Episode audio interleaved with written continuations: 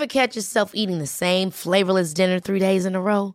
Dreaming of something better? Well, HelloFresh is your guilt-free dream come true, baby. It's me, Kiki Palmer. Let's wake up those taste buds with hot, juicy pecan-crusted chicken or garlic butter shrimp scampi. Mm. Hello Fresh. Stop dreaming of all the delicious possibilities and dig in at HelloFresh.com. Let's get this dinner party started.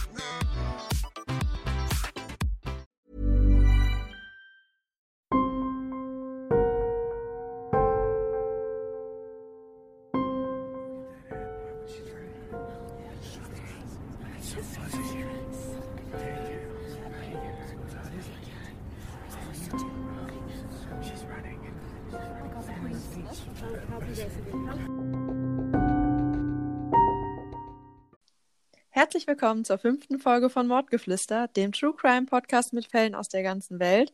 Mein Name ist Lisa. Und mein Name ist Vivi. Hallo. Cold Case Folge. Fünfte Folge, yes. Ja, für viele vielleicht nicht so befriedigend, weil ja jeder irgendwie so das Ende einer Geschichte hören möchte. Aber trotzdem ist es wichtig, auf diese Fälle auch noch einzugehen. Ja, du hast ja auch so ein bisschen ein Herz daran verloren, ne? Genau, gerade an der heutigen, an dem heutigen Mhm. Fall. Genau, das ist so mein ja, Einstiegs-Cold Case-Fall, will ich es fast nennen, der ja, der mir sehr, sehr tief im Gedächtnis geblieben ist. Und ich bin wirklich gespannt, ähm, was so die The Theorien von unseren Zuhörern sind und äh, was ihr uns vielleicht nachher auch schreiben werdet. Da wollen wir euch nämlich wirklich bitten, dass ihr da auch ähm, entweder halt vielleicht per Direct Message oder unter der unter dem Post zu der heutigen Folge was schreibt, weil uns das wirklich sehr interessiert, was ihr dazu sagt und was ihr davon denkt. Genau. Uns hat auch eine Nachricht erreicht von einer ganz lieben Zuhörerin. Die hat uns nämlich ähm, Sprachnachrichten geschickt und hat uns nochmal zum Breivik-Fall ähm, etwas zu den Patronenhülsen gesagt. Und ähm, wir sind auch wirklich da mega dankbar, weil da, sie hat sich halt wirklich sehr viel Zeit dafür genommen. Und Das war richtig schön, ja, das Genau, war richtig cool. ja. Danke nochmal an der Stelle. Genau, sehr, sehr lieben Dank. Und wir werden auf jeden Fall, sobald wir nochmal einen Fall, Fall haben, wo es halt um Patronen oder um eine Schusswaffe geht, werden wir uns auf jeden Fall nochmal an Sie wenden. Wenn wir Ähm, dürfen. Genau, wenn wir dürfen. Das wäre auf jeden Fall sehr lieb. Und äh, dass wir euch dann auch wirklich ähm, vielleicht bessere Informationen zu den Geschossen ähm, geben können. Genau. Hm? Aber wir hatten ja auch noch einen Nachtrag zur letzten Folge. Ähm, darüber wird die Vivi euch jetzt etwas erzählen. Genau, und zwar geht dieser Nachtrag um die Folge P- äh, Lacey Peterson. Das war die letzte Folge. Und da hatte Lisa uns erzählt, dass eine junge Frau am 24. Dezember 2002 verschwunden ist und ähm, zum damaligen Zeitpunkt im neunten Monat schwanger war und dass der Fall sehr großes Aufsehen erregt hat. Zum Fall selber wollte ich jetzt aber auch gar nicht so viel sagen, falls es vielleicht noch welche gibt äh, unter euch, die sich den gern anhören möchten. Was mich nur wirklich irritiert hat oder was mich sehr interessiert hat, ähm, war ein Punkt, da ging es um die Gerichtsverhandlung. Und ich sage auch gar nicht, wer da vor Gericht stand, weil das ist ja natürlich auch relevant und wäre mega der Spoiler. Auf jeden Fall hat die Verteidigung ins Feld geführt, dass es wohl auch satanische Morde hätten sein können, die da passiert sind. Und das ist irgendwie dann nicht mehr weiter aufgekommen. Ich hatte Lisa auch gefragt dann, ob es da irgendwie mehr News zu gibt. Und Lisa hat auch nur gesagt, dass es da eben nichts mehr zu gab, dass es wohl ein bisschen im Sand verlaufen ist. Und mich hat das wahnsinnig interessiert, weil ich es prinzipiell sehr spannend finde, ähm, wenn es um so okkultische Geschichten geht.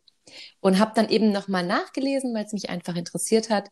Und habe herausgefunden, dass es Quatsch ist. also Lisa, du hattest recht. Ähm, es war einfach der Versuch der Verteidigung, das Ganze auf jemand anderen zu schieben. Sie haben sich allerdings, was ich sehr spannend fand, ein bisschen ähm, auf was gestützt. Und zwar war das ein Fall, der ist ungefähr 15 Jahre vorher passiert. Und da war es in den USA sowieso so, dass es quasi wie so eine Welle gab an, ja, an, an so, so eine nationale Panik fast schon innerhalb derer so satanische Rituale und Morde und Kindesmisshandlungen Gegenstand jeder abendlichen Talkshow waren. Und also ein sehr populäres Thema und auch weit verbreitet. Und es gab dann ein CNN-Interview, habe ich gesehen, ähm, mit einem ich habe so gelacht, als ich es gelesen habe, weil er wurde befragt, ist ein Experte und er wurde befragt zu diesem Thema und sein erster Satz war, ähm, oh bitte nicht schon wieder nicht dieser Nonsens. Das war 2003, als eben rauskam, dass die Verteidigung das ins Feld führt. Ähm, ich habe sehr gelacht, auch dieses ganze Interview ist im Endeffekt ein verbales Augenrollen zu diesem Thema, was auch schon zeigt, dass es wirklich ein wackeliger Versuch war der Verteidigung und deswegen auch nicht weiter verfolgt wurde. Mhm. Auf jeden Fall habe ich dann noch mal ein bisschen weitergeschaut, weil unabhängig jetzt von dem Experten, der da befragt worden ist, ähm, das war im Übrigen, falls es jemand interessiert, Jeffrey Victor, hm, war einfach ein ansässiger Soziologe, der sich mit dem Thema Satanie sehr viel auseinandergesetzt hatte. Aber das ist im Endeffekt auch gar nicht relevant für den Fall. Es war einfach nur so, dass es viele Expertenmeinungen gab, die da sich auch sehr widersprochen haben, beziehungsweise in dem Punkt einig waren, dass es definitiv keine sadistischen oder okkulten Verbindungen gab.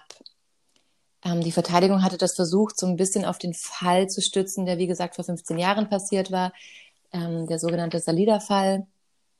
Da ging es um eine Gruppierung, die sehr in die Richtung gegangen ist, aber das lag auch an ihrem Anführer und der war sehr also in der, in der, in der Verteidigungsschrift liest es sich so, dass er sehr charismatisch war, aber eben auch absolut ähm, geisteskrank und das eben auch im Sinne von Sodomie und ähm, er war wohl aber auch so überzeugend, dass er es eben geschafft hat, so eine kleine Gruppe unter sich zu gruppieren und schlussendlich vier Mann hoch in ein Einfamilienhaus eingedrungen ist und dann ziemliche ein ziemliches Massaker angerichtet hat.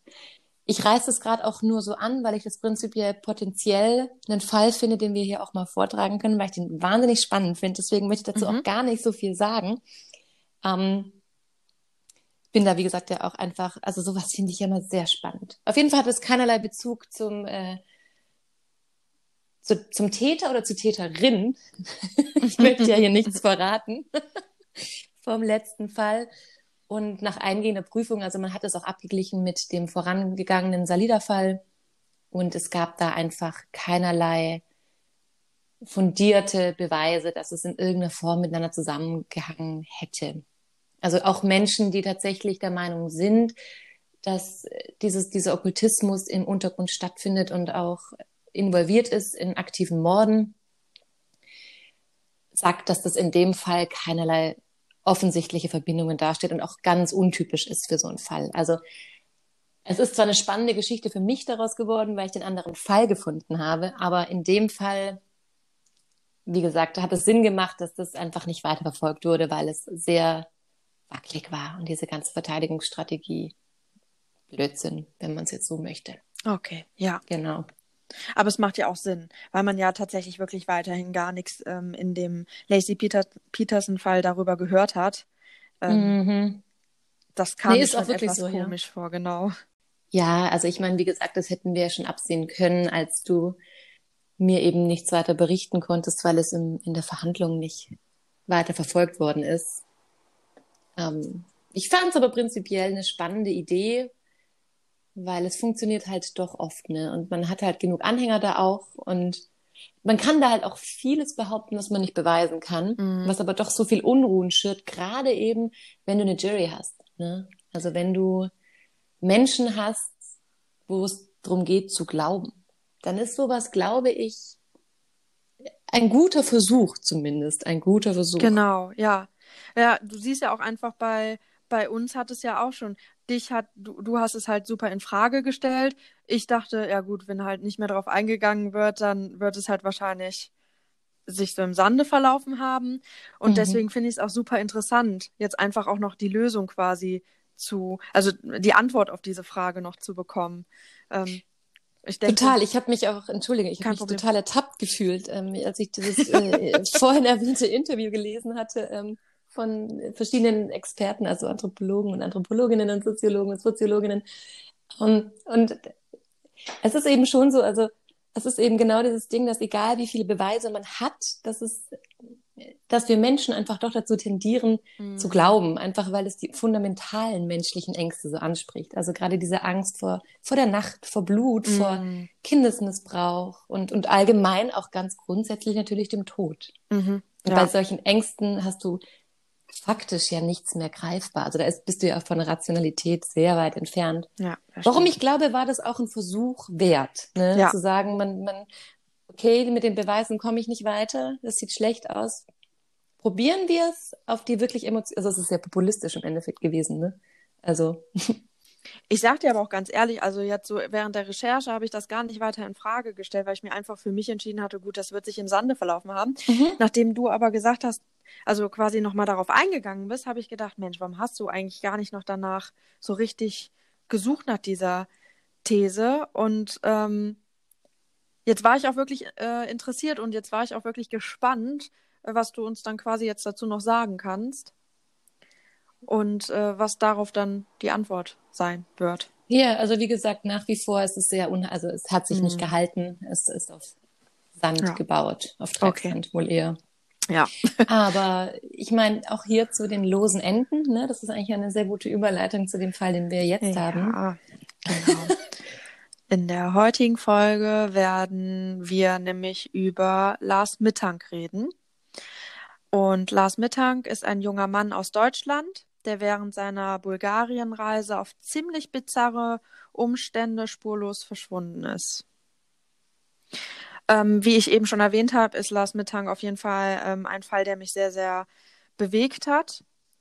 Und aus dem Grund möchte ich den halt auch als ersten Cold Case-Fall in unserem Podcast behandeln, um halt auch auf Lars aufmerksam zu machen. Denn seine Familie, seine Angehörigen und auch seine Freunde haben in all den Jahren die Hoffnung nicht aufgegeben, dass es vielleicht irgendwann noch ein, zu einem guten Ende kommen wird und ähm, Lars gefunden wird. Und ich finde halt, man kann sich halt kaum vorstellen, mit wie viel Leid und wie viel Trauer man halt ähm, leben muss, wenn man halt in der Ungewissheit über den Verbleib eines geliebten Menschen ähm, halt ist.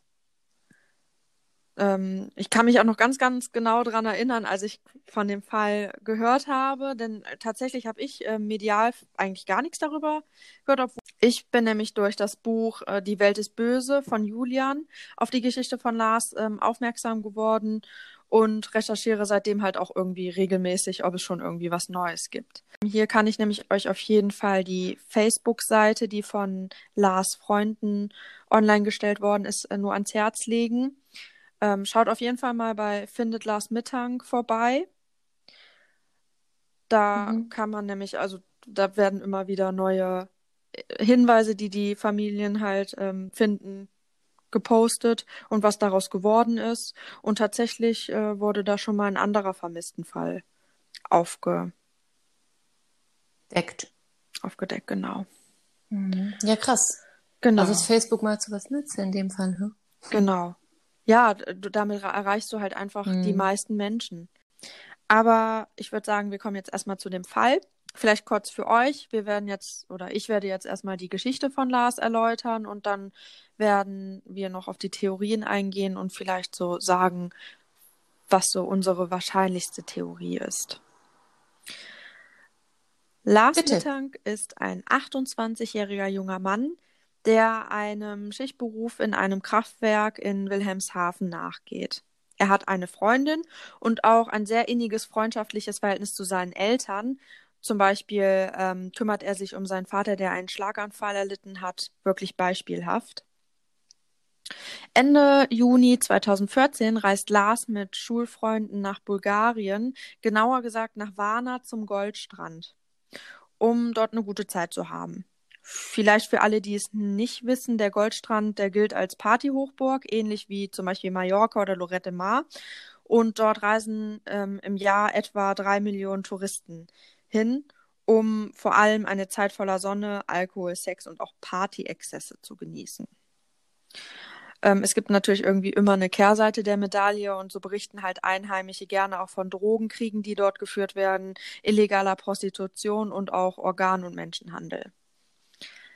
So als ja gut, so nebenbei. Was ne? noch genau? Also das ist jetzt natürlich kann ich jetzt nicht belegen, aber die Einheimischen berichten halt ab und an darüber und das ist vielleicht auch für den Fall, um es halt einfach zu wissen, ganz gut.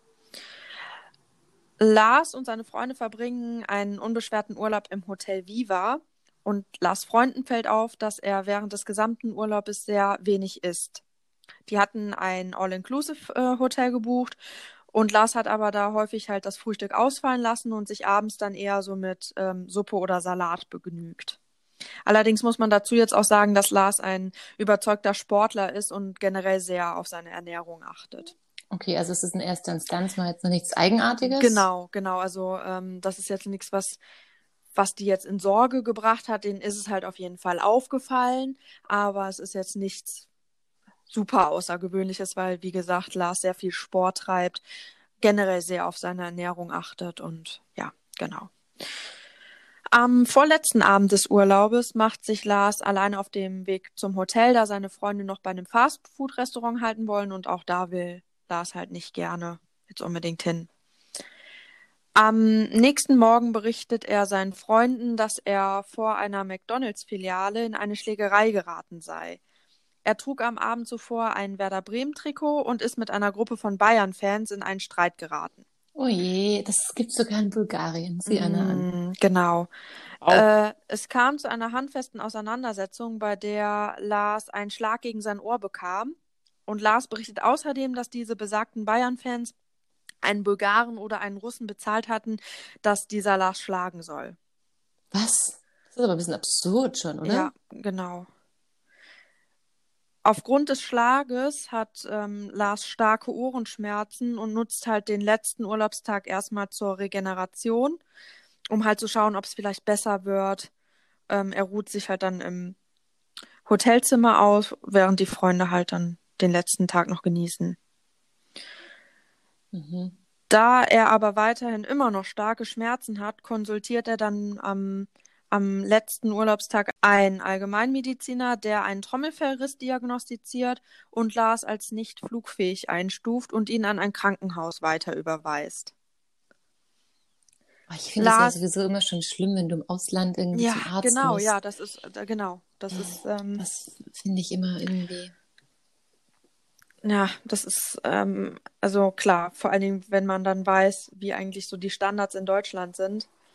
Ja, das absolut. Und auch, so, ich glaube, wenn du, so Schmerzen hast, dann wird es nach Hause. Ja, genau, ja. genau, ja. Und dann, und auch gerade so mit dem Fliegen und so, wenn mhm. dann, ach, oh, da blutet mir ein bisschen ins Herz. Ja, das, das stimmt. Mhm. Ganz mühsam. Lars Freunde bieten ihm zwar an, vor Ort zu bleiben und später mit ihm die Heimreise anzutreten, aber er lehnt das halt ab. So also da wäre ich halt aber trotzdem geblieben, Entschuldigung. Mhm.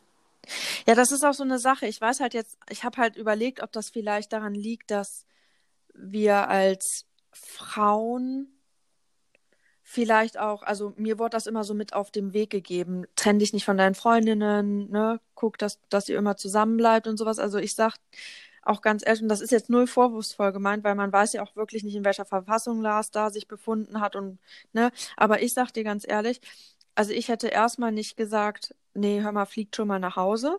Also da bin ich mir ganz sicher, sondern ich hätte halt zumindest eine Freundin halt gerne bei mir dann behalten. Und zum anderen würde ich meine Freundin auch nicht alleine dort lassen.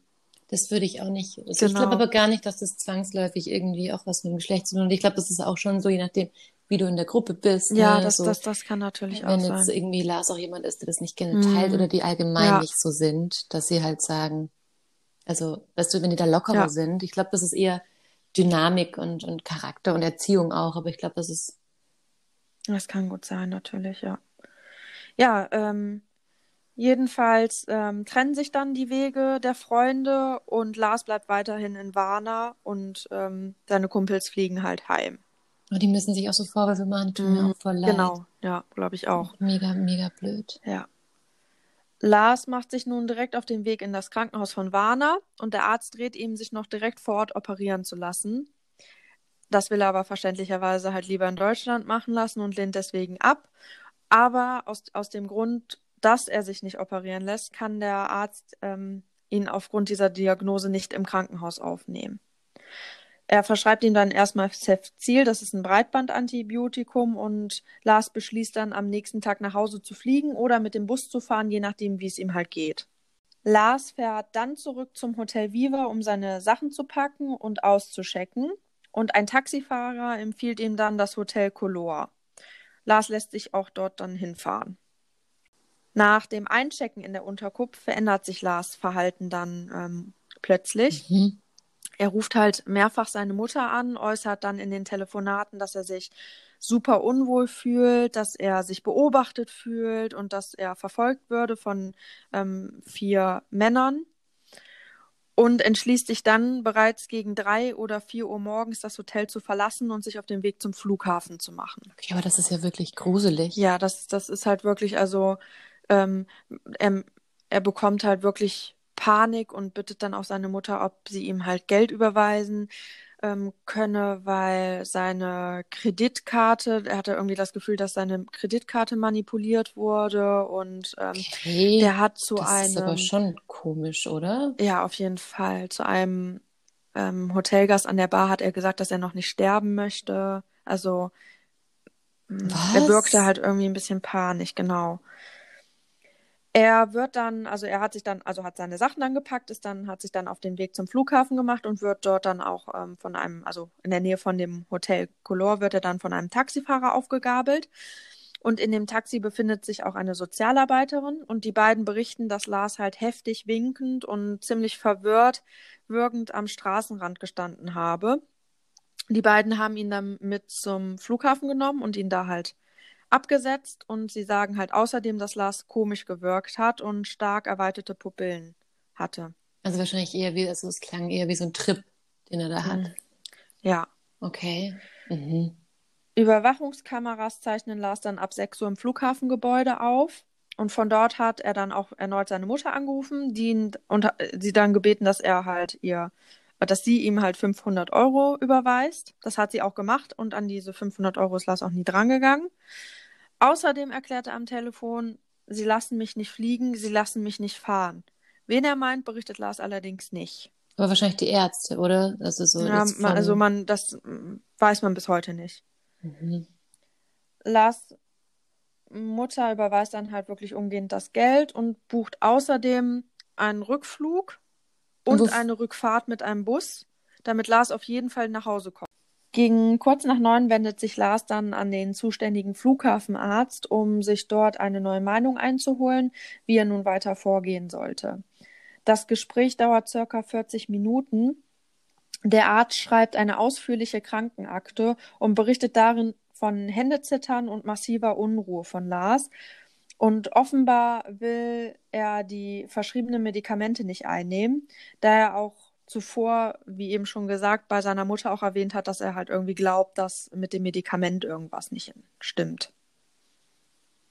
Also das klingt schon okay. Mhm, also das klingt schon sehr komisch. Ja, also sehr paranoid ja. und irgendwie, also auf jeden Fall ein bisschen maligne so, ja. Mhm. Ich finde auch so ein bisschen, also wirklich verwirrt. Ja, also wirklich ein bisschen psychedelisch mhm. auch. Ja. Ne? Als ein Flughafenmitarbeiter den Raum betritt, wird Lars dann ziemlich panisch. Er springt auf und sprintet wie von einer Tarantel gestochen aus dem Raum. Dabei wird er von Überwachungskameras gefilmt, wie er halt durch den Terminal rennt und das Flughafengebäude verlässt. Okay. Ab da wird er dann äh, auch von der Außenkamera des Flughafens gefilmt, er bleibt halt kurz stehen und rennt dann weiter in Richtung eines 2,5 Meter hohen Zaunes, dem sich ein Sonnenblumenfeld anschließt. Und über das klettert er und seitdem ist Lars nie wieder gesehen worden. Dein Ernst? Ja. Das, heißt, das ist, das ist, Dieses was? Video könnt ihr auch euch auf YouTube angucken. Ihr müsst nur Lars Mittank eingeben, dann seht ihr dieses Video, wie er da halt rausrennt. Ähm, der wirkt auch sehr panisch, also er rennt wirklich sehr schnell. Und es ist halt wirklich, er hat halt all seine Sachen in dem Arztzimmer liegen lassen. Also er hat wirklich gar nichts mehr bei sich. Weder sein Handy, noch seine Sachen, noch das Portemonnaie. Er hat halt alles stehen und liegen lassen, ist aufgesprungen und einfach nur noch gerannt. Also ich bin gerade wirklich ein bisschen irritiert, auch dass der Fall ist. So, das ja. ist so abrupt ja. und dann ist der einfach über den Zaun in das Feld. Und genau. Dann, aber wie kann das denn sein? Das ist ja total krass, dass du dann verschwindest. Ich meine, auch in Bulgarien. Ja, das ist, das, ja, ne? Das ist ne? einfach so bizarr. Seine mhm. Mutter, die hat sich halt dann ähm, an ganz verschiedene Plattformen, wie gesagt, das hatte ich ja eben auch schon mal erwähnt, gewendet, ist halt zum deutschen Fernsehen gegangen, wie zum Beispiel bei Aktenzeichen XY wurde ja. über Lars berichtet. Ähm, er war auch in ganz vielen bulgarischen Fernsehsendern, wurde das halt ähm, gezeigt. Sie hat sich an Privatdetektive äh, gewandt, die dann jetzt sowohl in Bulgarien als auch in ähm, Deutschland unermüdlich nach Lars suchen. Aber ja, bisher gab es keine Anhaltspunkte. Also die, die Suche blieb mhm. bisher leider erfolglos. Ja, ich erinnere mich, du hattest mir auch, weil dir der Fall ja auch so am Herzen lag, mhm. du hattest mir ja mal ähm, auch erzählt, dass ähm, der Privatdetektiv, den die Mutter angeheuert hat, da mittlerweile ja auch selbst so involviert ist und so Interesse mhm. daran hat, ihn zu finden, dass er jedes Jahr nach Bulgarien runterfährt und nochmal schaut ja. und ja, ja, stimmt, da hatten wir zusammen eine, eine Doku gesehen. Da ne? hattest ne? du mir was gezeigt, genau. Ja, ja. Ja, ähm, wie gesagt, auf der Seite findet Lars Mittank erhoffen sich halt die Angehörigen neue Hinweise zu erhalten. Und es gab halt letztes Jahr für einen Moment einen ganz, ganz großen Hoffnungsschimmer, weil ein Lkw-Fahrer mhm. ähm, einen jungen Mann mitgenommen hat, der getrampt ist, der halt echt gut Lars hätte sein können. Oh nein. Aber leider war die Person dann im Nachhinein nicht Lars, aber ein anderer Vermisstenfall konnte dadurch aufgeklärt werden. War der, der mitgefahren ist, auch vermisst? Genau, der war auch vermisst. Es war ein obdachloser junger Mann und der war, wurde auch vermisst und der konnte jetzt quasi, also der konnte jetzt aufgedeckt werden, dieser Fall. Ach, das ist aber, das sind ja wirklich ja. tolle Nachrichten zumindest. Das ne? stimmt. Ja, also Lars wird auf jeden Fall nicht vergessen und seine Mutter Sandra Mittank, mhm. die kämpft wirklich hart und das ist, ich finde, das ist auch so das Schlimme mit anzusehen, weil sie sich halt, also es, ich will es mir wirklich nicht ausmalen, wenn du halt wirklich nicht weißt, wo dein deine geliebte Person und gerade so dein Kind, ja, wo das, wo das ist, was passiert ist. Aber auch und ich, aber ich, das, ich finde es halt einfach so krass, weil ich einfach denke, es kein Mensch kann doch einfach spurlos, einfach wie als wenn er von der, von der, von der Erde verschluckt worden ist. Ja, vor allen Dingen in, in, Bulgarien, wo ich jetzt, also, weißt du, du bist jetzt nicht in Afrika, wo du streckenweise, ja. also wo du ja dieses Nichts hast, wo du wirklich weiter verloren gehen kannst ja. ob der Größe des Kontinents, aber ich meine, es ist halt Bulgarien und da war ja auch direkt an der Stadt dran, oder? Ja. Der Flughafen müsste ja direkt an, an, an ja. die Stadt grenzen. Ja, an dieses, an dieses Sonnenblumenfeld grenzt halt auch direkt wohl eine Straße. Und ähm, ja, ich denke mir, da muss ihn doch, irgendjemand muss den doch gesehen haben.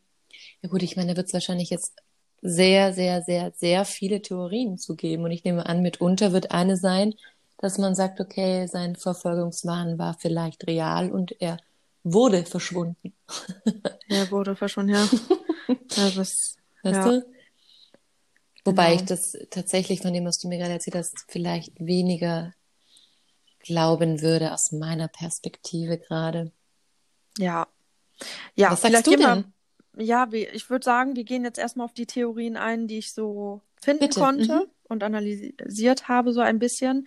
Und die ganzen Theorien stammen halt aus verschiedenen Blog-Einträgen oder von Kommentaren auf der Facebook-Seite. Mhm.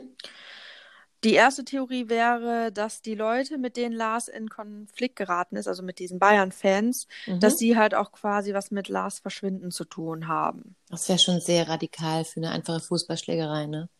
Ja, man denkt sich halt, also man sagt halt auch, dass das bedeuten würde, dass die halt den über einen längeren Zeitraum, also quasi über mehrere Tage, weil es ist ja quasi am vorletzten Urlaubstag ist das passiert, dann wäre, die hätten den am letzten Urlaubstag, die hätten den am Abreisetag, die hätten den halt dann wirklich beobachten müssen, die hätten halt unfassbar viele Ressourcen aufwenden müssen, um halt die ganze Zeit hinter Lars halt her zu sein. Und ich glaube nicht, dass du, dass das die Intention war um ehrlich zu ja, sein. Ne? Nee, ich glaube es halt auch eigentlich nicht, genau. Einige spekulieren halt darüber, ob Lars sich dann vielleicht mit den Falschen angelegt haben könnte und es sich gegebenenfalls halt gar nicht um Bayern-Fans, sondern um Menschen aus der Drogenszene gehandelt hat.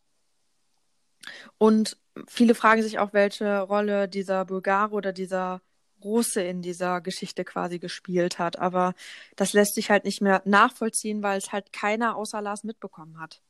Also Es seine Freunde die- waren ja nicht dabei. Man weiß halt nicht Ob die Geschichte überhaupt Ähm, stimmt, muss man ja auch genau. mal sagen, ob überhaupt Menschen wieder, was, sind. was da passiert ist. Also es ist klar, also er hat ja auf jeden Fall den Trommelfellriss, den hat er. Also irgendwas muss da ja gewesen sein. Aber was genau da gewesen ist, das weiß man natürlich nicht.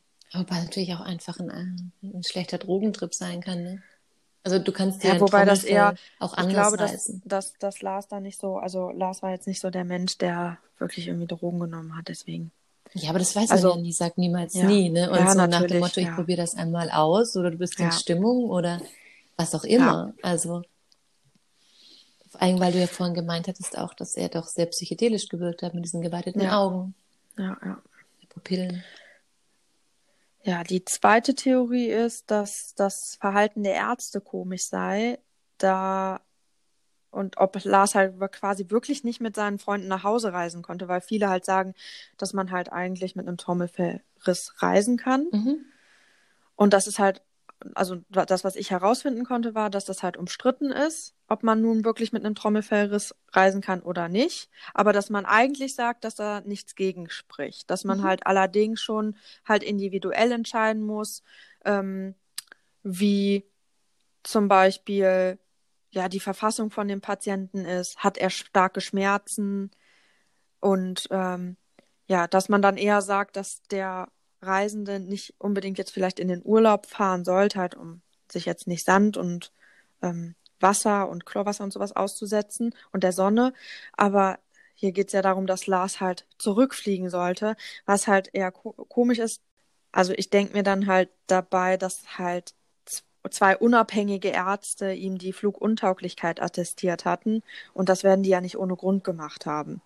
Ja, sie hätten ja auch keinen Mehrwert daraus gezogen. Nee, genau. Also ich kann mir jetzt auch nicht vorstellen, dass die halt quasi den Organhandel, wie es halt dann so manche Theorien sagen, dass dann quasi diese Ärzte ihn für die für den Organhandel haben wollten. Ach, da suchst du dir aber jemanden, der nicht auffällt, wenn er fährt.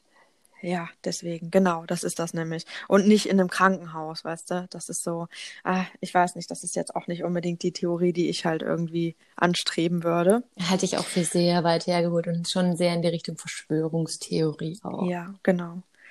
Ja, die nächste Theorie wäre dann halt, was das Hotel Color in der ganzen Geschichte für eine Rolle spielt. Häufig wird berichtet, dass das äh, Hotel Color einen umstrittenen Ruf hat und sich direkt in einem Roma-Armenviertel befindet, das selbst von Einheimischen gemieden wird.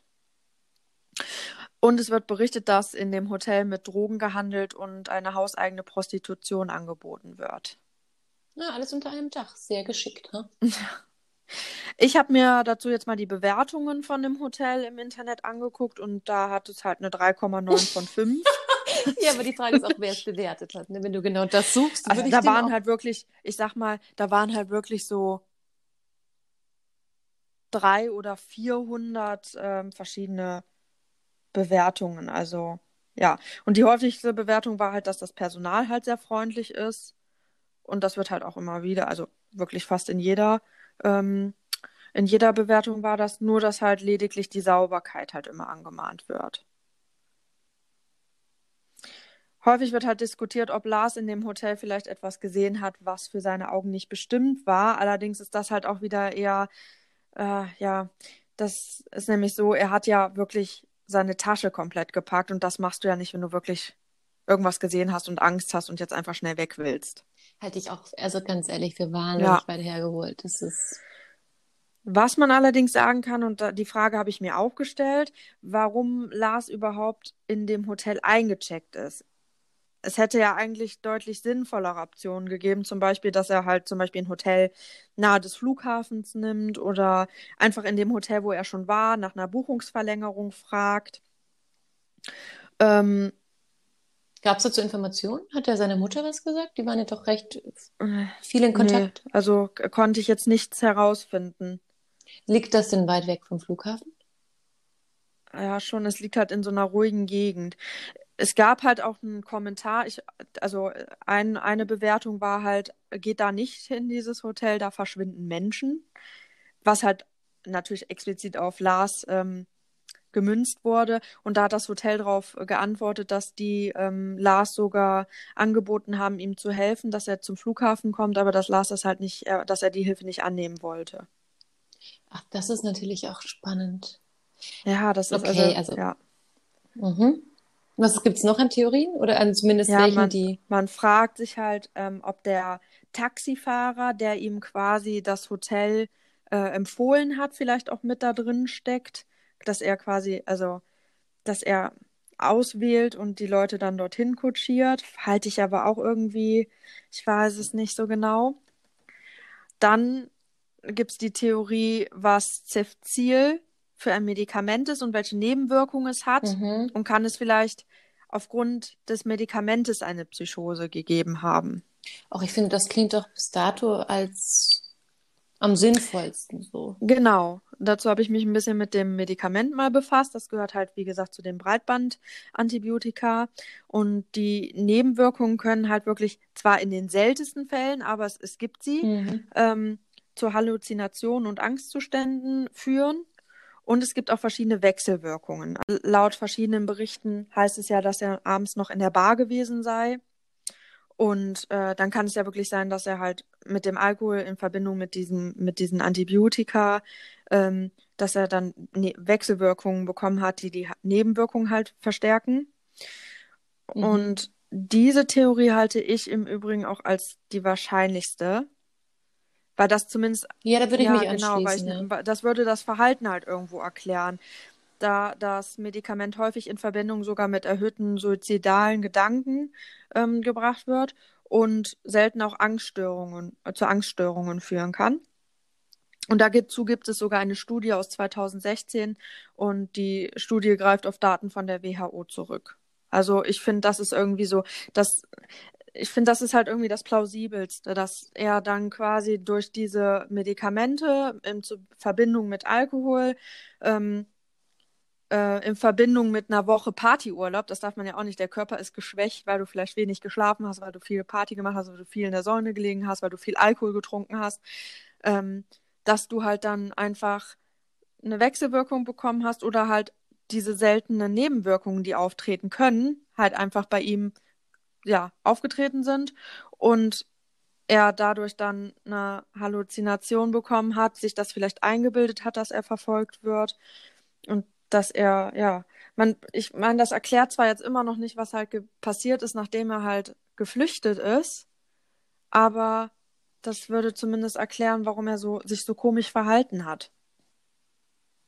Ja, es wäre auf jeden Fall auch, wenn du wie du berichtet hast, die Sozialarbeiterin, die eben festgestellt, dass es eine physische Veränderung an ihm festzustellen mhm. war. Und du merkst doch, ich weiß nicht, ob du es mal erlebt hast, aber Leute mit Psychose, das, das wirkt, ja. das merkst ja. du. Das ist was, ähm, was unverkennbar auch ist, was man nicht mit einem normalen Aufgeregtsein ja, verwechselt. So. Ähm, also halte ich die Einschätzung da schon auch für plausibel. Und ich muss auch sagen, ich ich bin kein so ein großer Freund von diesen großen ähm, Vernetzungsgeschichten mhm. und Theorien, die man dann so sich spinnen kann, ja, weil ja, halte ich für sehr unwahrscheinlich, weil man muss ja auch sagen, was hätte man jetzt im Zweifelsfall davon, Lars in irgendeiner großen Geschichte hier ja. verstrickt zu haben. Also davon hätte ja keiner nee, der Beteiligten was. Ähm, was ich mir auch noch überlegt hatte, natürlich, als du es gesagt hast, ist eben dieses, dieses Zusammentreffen der Fußballfans an dem Abend mit anschließender Prügelei eben auch.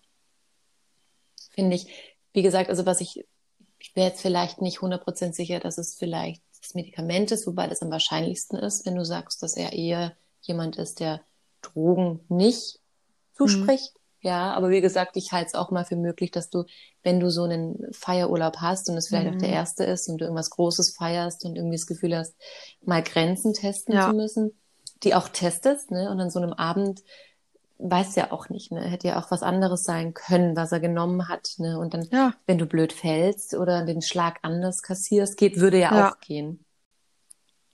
Ja, also ich gehe da, wie gesagt, auch eher mit dir. Das halte ich am wirklich plausibelsten. Auch, wie gesagt, von allem, was du mir berichtet hast oder uns berichtet hast, vom Verhalten und mhm. Diejenigen, die ihn noch gesehen haben.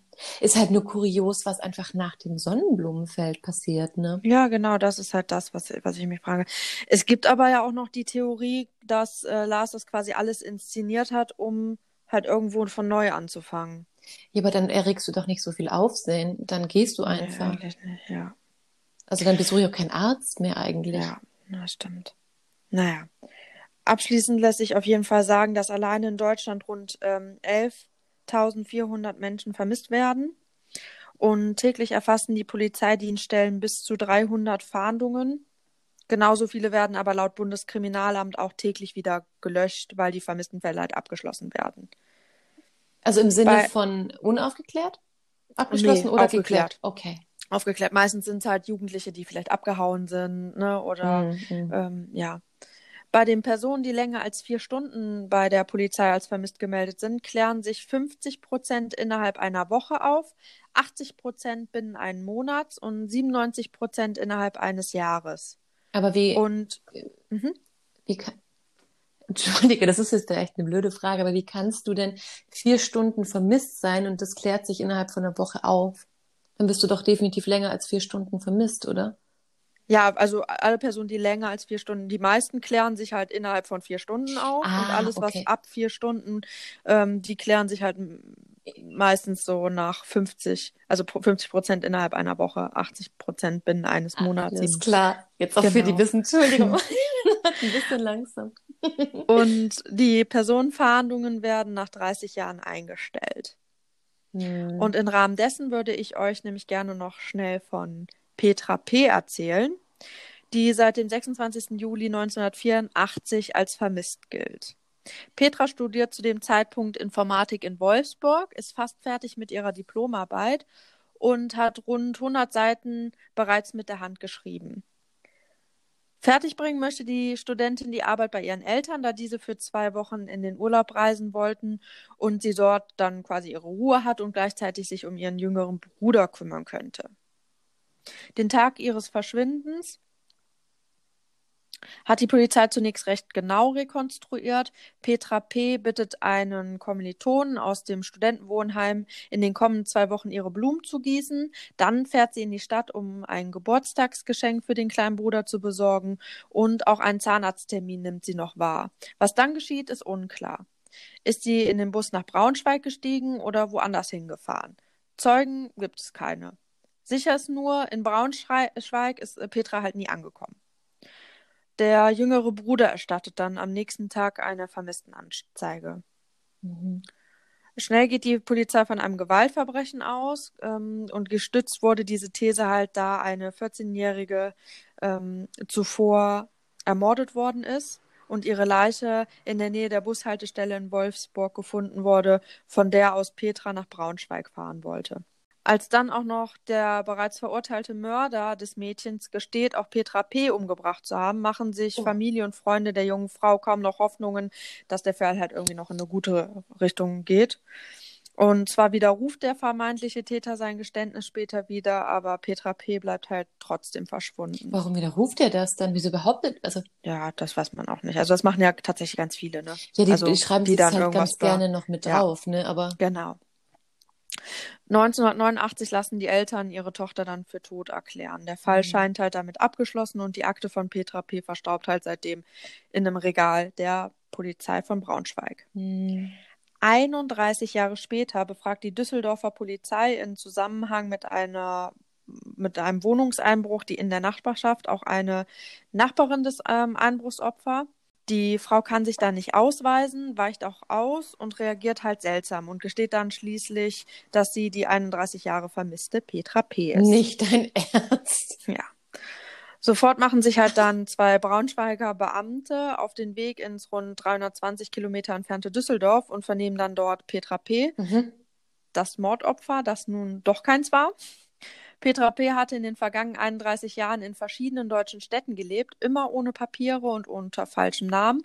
Und sie hatte kein Bankkonto, keine Versicherung, ist halt, hat halt immer versucht, nicht zum Arzt zu gehen, hat halt viel dann mit Hausmitteln und sowas gemacht.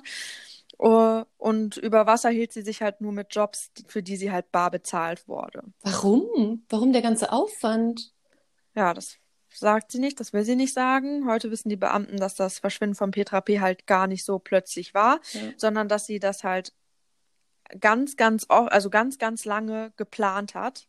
Und die hatte halt bereits ähm, sich in eine Wohnung in Gelsenkirchen angemietet und hatte sich auch eine Menge Bargeld zur Seite gelegt und sich entschieden, keinen Koffer mitzunehmen, damit es halt wirklich so aussieht, als wenn ihr was zugestoßen war. Ähm, das, also tatsächlich ja auch, dass sie dann halt noch den Arzttermin zum Beispiel wahrgenommen hat und sowas, weil du hast ja eben auch tatsächlich gesagt, ja, der war ja vorher noch beim Arzt, das würde man ja dann nicht machen. Und genau das hat sie nämlich gemacht, damit es halt Ach, du meinst möglichst Lars. Lars war vorher nicht ja, genau, also, du meinst, ja. genau. Ähm, das, also sie hat halt tatsächlich ne, das Geschenk noch gekauft und und und. Also alles Aber wirkte warum? ja so, als wenn wirklich was passiert ist. Das ist, sie sagt nicht warum. Sie wollte einfach verschwinden. ja, warum Petra neue... sich auf diese Weise aus ihrem Leben verabschiedete, das will sie halt wirklich nicht sagen.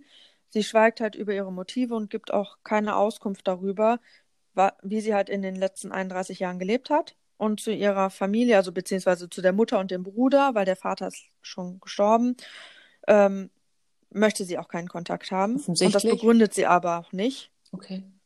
Und ja, die Mutter und der Bruder sind fassungslos darüber, dass das jahrzehntelange totgeglaubte Familienmitglied noch am Leben ist.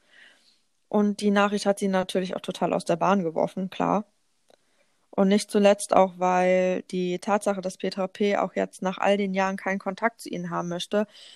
Die beiden haben einen Brief geschrieben, den die halt äh, ihr auch zukommen lassen haben.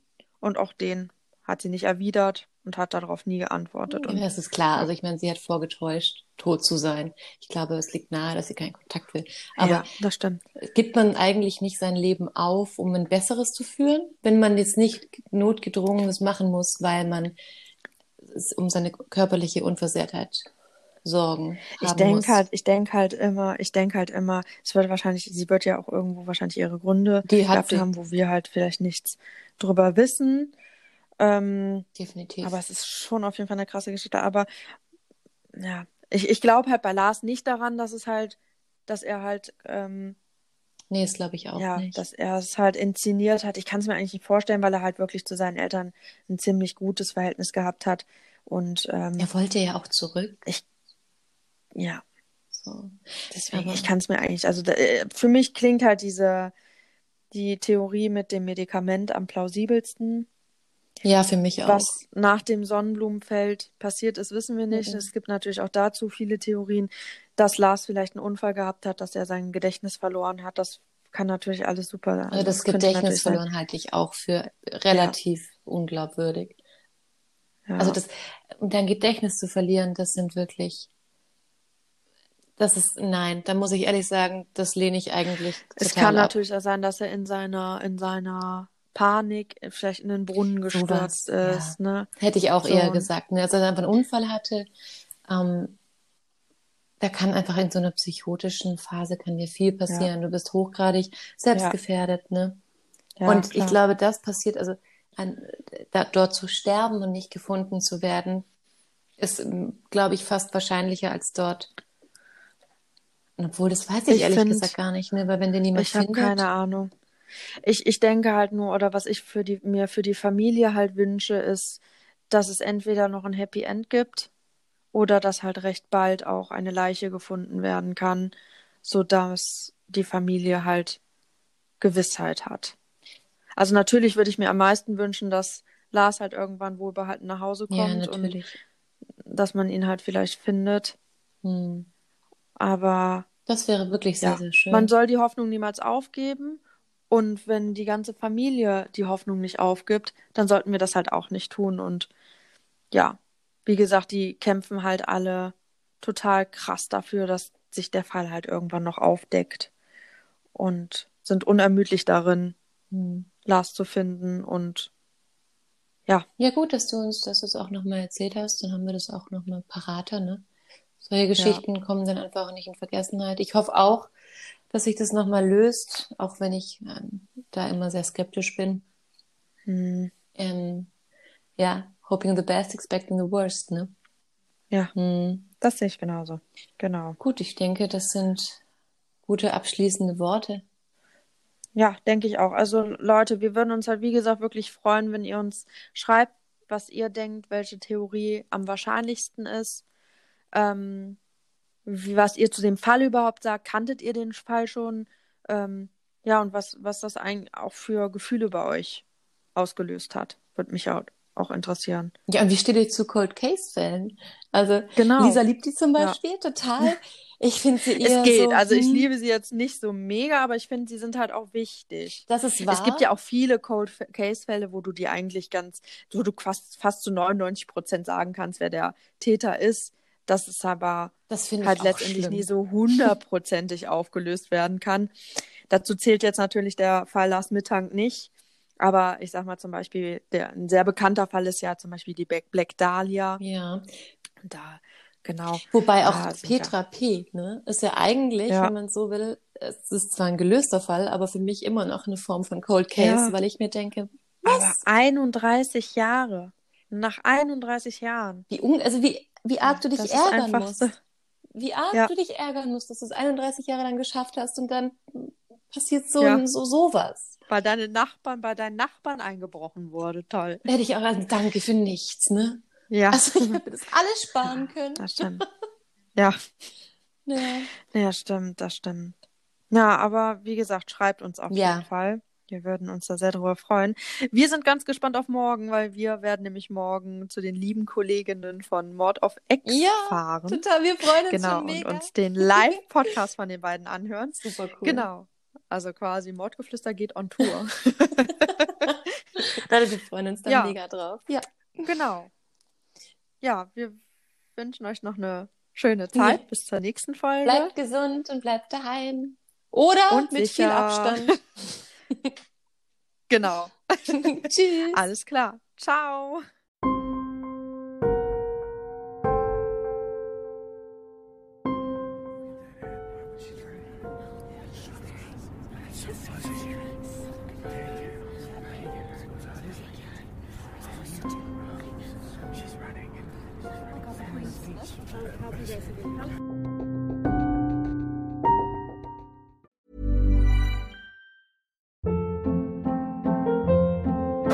Hold up. What was that? Boring. No flavor. That was as bad as those leftovers you ate all week. Kiki Palmer here, and it's time to say hello to something fresh and guilt-free. Hello Fresh. Jazz up dinner with pecan-crusted chicken or garlic butter shrimp scampi. Now that's music to my mouth. Hello Fresh. Let's get this dinner party started. Discover all the delicious possibilities at hellofresh.com.